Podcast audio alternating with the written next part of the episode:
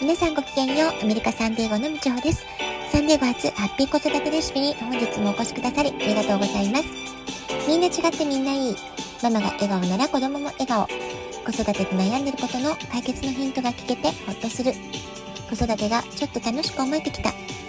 聞いてくださってるあなたが少しでもそんな気持ちになってくれたら嬉しいなと思いながら配信をしております。週末いかがお過ごしだったでしょうか？サンデーゴは日曜日から雨が降っています。土曜日まではね、とってもいいお天気だったんですけれども、えー、で、金曜日はね、えー、私は今年最後のアウトドアワークアウトに参加してきたんですけれども、金曜日は本当にね、12月と思えないぐらい暖かくて、あまり風もなく、えー、体を動かしてね、運動していますと、半袖でも全然大丈夫。まあ、そんなくらいね、とっても暖かかったんですよね。ただ、えー、昨日日曜日から雨が降ってちょっと冷え込んできましたので、えー、ここ何日かはセーターやダウンジャケットの出番が増えてきたかなと思います。で、この週末はね、息子の行動に少々振り回されたかなっていう、まあ、そういう時間を私は過ごしていました。まず金曜日の朝、朝ね、えー、6時半ぐらいにふっとね、目を覚ますと、息子からテキストが来ていたんですよね。しかも勉強の内容っぽい文書ファイルが送られてきていたので、えー、これどういう意味なんだろうってちょっと状況の理解がすごくね、難しかったわけです。でそうしますと、その時点で私がね、朝目を覚ました時点で、えー、息子がもうすでに家に来ていたんですよね。それで、えー、私の仕事部屋で私のパソコン経由してファイナルのテストに必要な資料を印刷するそういう作業をしていたので、えー、すごくびっくりしちゃったんですよね。まあ、これまでも、えー、突然うちにやってくるってことは何度かあったんですけれども今回みたいに早朝私が寝ている時間帯にっていうのは初めてだったので本当に本当にすごくねびっくりしました。で、いろいろね、訳を聞いてみますと、金曜日はファイナルテストの最終日だったようなんですよね。朝9時から夕方6時までずっとテストの1日なんだってことでね、ちょっとこう、緊張感のある、えー、そんなね、雰囲気だったかなと思います。で、それでまあ、持ち込みの資料が、えー、5枚までだったら OK とかね、まあ、いろいろ条件があるようで、え、そのための資料を印刷するためにうちに寄ったっていうことが、まあ、事情としてはあったみたいなんですよね。まあね、アメリカの大学生っていうのは本当にものすごく勉強してるなっていう印象があります。まあ、こうしてね、思いっきり勉強できるのも若い時だからこそ、まあ、無理が効く時だからこそだなとも思います。まあ、本人はね、すごくね、えー、まあ、大変だ、苦しいっていう感じは、えー、話をしてましたけれども、まあね、えー、それも、まあ、大学生のお仕事っていうことなのかなとも思います。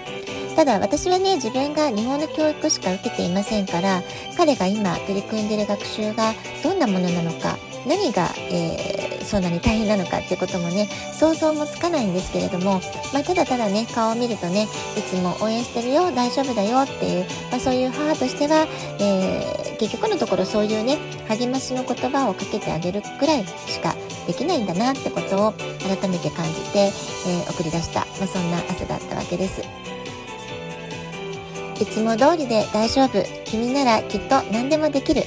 え私は息子が幼い時から、まあ、この言葉をね、おまじないのようにずっとずっと長い間言い続けてきたかなと思います。まあ、この言葉はね、彼が大学生になった今も、この先大人になって社会人になっても、まあ、きっとね、えー、こうやって声かけする言葉っていうのはあまり変わらないんじゃないかなって思うんですよね。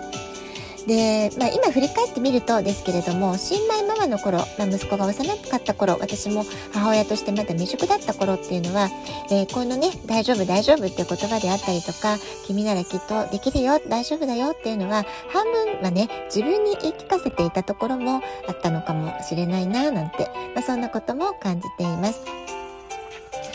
まあ、息子にとっても私にとっても、まあ、これまでずっとお互い言い続けてきた大丈夫大丈夫きっとなんとかなるなんとかしようきっとうまくいくよみたいなねそういう言葉っていうのはこの先もずっと私たち親子にとっては大切なおまじないの言葉であり続けるんじゃないかなと思います。まあ、こんな風にあなたならきっとできる、きっと大丈夫、うまくいくよっていう励ましの言葉、褒める言葉っていうのは子供に対してはもちろんですけれども、えー、私たち大人になったえー、人にとっても、まあ、すごく実はね、大切なことなんじゃないかなって思います。まあ、大人になるとね、子供の時ほど素直に受け取れないというか、まあ、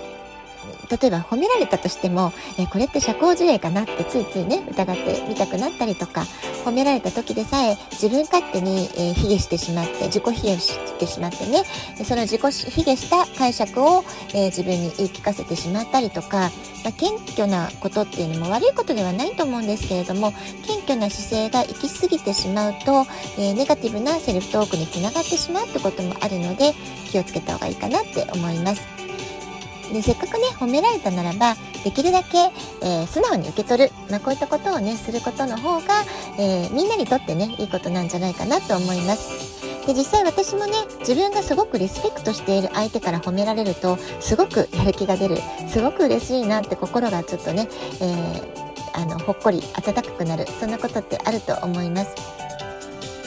で私自身は他者に対してかなり褒め上手だという意識でいますし意識的に、えー、ネガティブよりはポジティブな言葉かけをということで、えー、できるだけ言葉選びを慎重に努力していると思思っているんですけれどもでもね私がこう、えー、関わっているお友達で、え私なんかよりもっともっと、え上手な褒め上手な方だなっていう人も結構ね何人かいるんですよね。私がどんなこう弱音を言ったとしても全部プラス変換してくれる友達がいたりとかしますと、まあ、そうした人の言葉っていうのはあの落ち込んでる時へこんでる時ちょっとねあの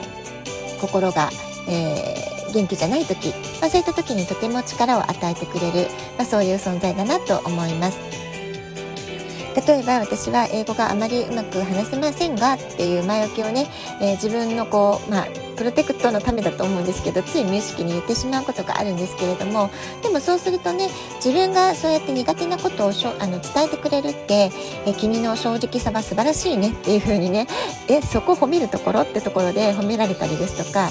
え私が、えー、あなたに英語を教えてあなたが日本語を教えてくれればお互い新しいことを学び合えるからすごくいいことだよとかね新しいことを学ぶのが好きだとかね、まあ、そういった風にこう会話が決してネガティブスパイラルに入らない人との会話っていうのはすごく心地いいなって思うんですよね。そして、えー、元気になれるというかあ私が苦手って思ってることも相手が違うとこういう風にプラスに受け取ってくれるんだとかね、まあ、そういう風にね勇気づけられるみたいなところもあるかなと思います。え友人関係だけではなくて先日受講を終了した卒業したビジネスコーチング講座でも似たようなことを感じました先生やトレーナーの方はもちろんですけれども受講生の皆さん私とね同じ立場で参加されている皆さんもコーチングを真剣に学ぼうとしている方だけあって絶対的に否定的ネガティブな言葉が出てこないっていうのがとても私にとっては印象的なことでした。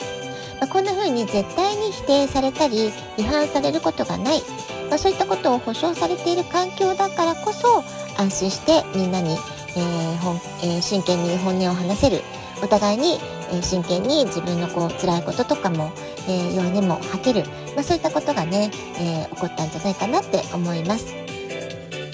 まあ、こんな風に何を話しても大丈夫という心理的安全性が保証されていることっていうのは、まあ、実はね本当に仕事をする上であってもプライベートであってもとっても大切なことだと思います。言葉の使い方一つで、えー、本当にちょっとしたことであっても人を傷つけることになってしまうってこともあるわけですよね。だからこそ私たちは大切に言葉を取り扱うスキルを学んで身につけていかなくてはいけないんじゃないかなってことも思います。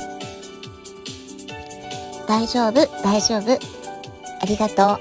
大好きだよ。まあ、いろいろね魔法の言葉はあるんじゃないかなと思うんですけれどもあなたにとって元気が出る魔法の言葉はどんな言葉でしょうか？